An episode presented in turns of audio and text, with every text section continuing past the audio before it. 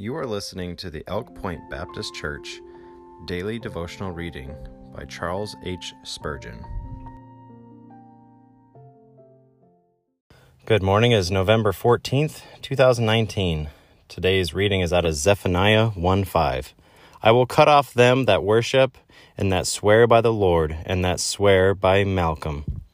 Such persons thought themselves safe because they were with both parties.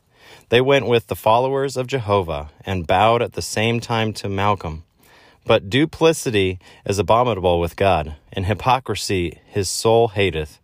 The idolater who distinctly gives himself to his false God has one sin less than he who brings his polluted and detestable sacrifice unto the temple of the Lord, while his heart is with the world and the sins thereof.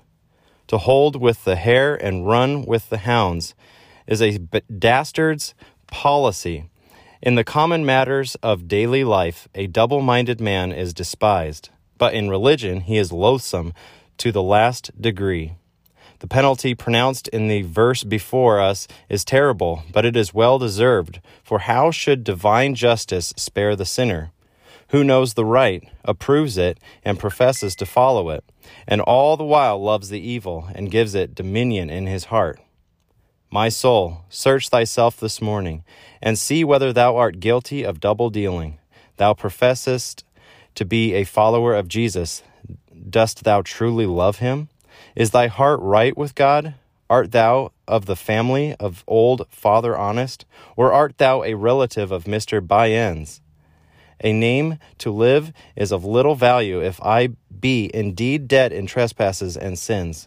To have one foot on the land of truth and another on the sea of falsehood will involve a terrible fall and a total ruin.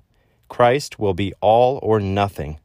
God fills the whole universe, and hence there is no room for another God. If then he reigns in my heart, there will be no space for another reigning power. Do I rest alone on Jesus crucified and live alone for him? Is it my desire to do so? Is my heart set upon so doing?